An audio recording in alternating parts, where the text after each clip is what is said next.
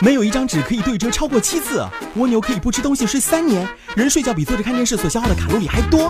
老师没教过，我来告诉你。这里是老师没教过，我是莫林。今天为大家分享那些全球最变态、最奇葩的地方。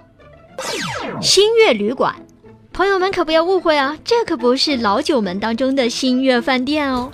今天我们所说的星月旅馆是位于美国阿肯色州尤利加温泉的星月旅馆。这个地方可是灵异爱好者心目当中的圣地，但其实呢，它是一个豪华水疗度假酒店。让人觉得诡异的是，这家旅馆在上世纪三十年代曾是一家癌症医院。据说有一个特别变态的医生在这里以治疗研究癌症的名义，在病患身上做过各种变态的实验。旅客们声称。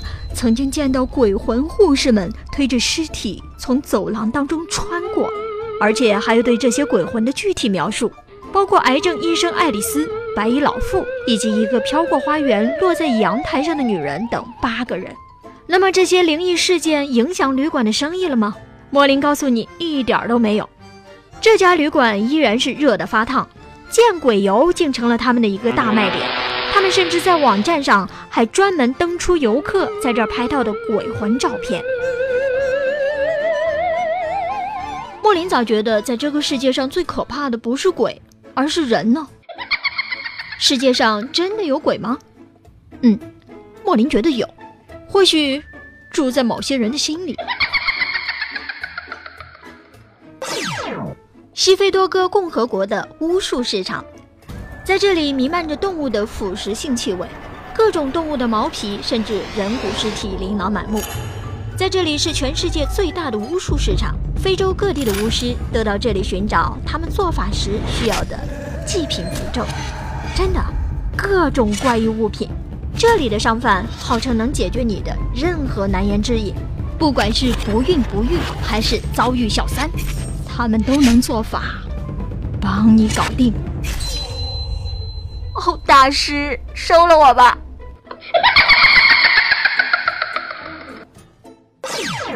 墨西哥鬼娃岛，位于墨西哥的一个小岛，是一座拥有许多废弃玩偶的小岛。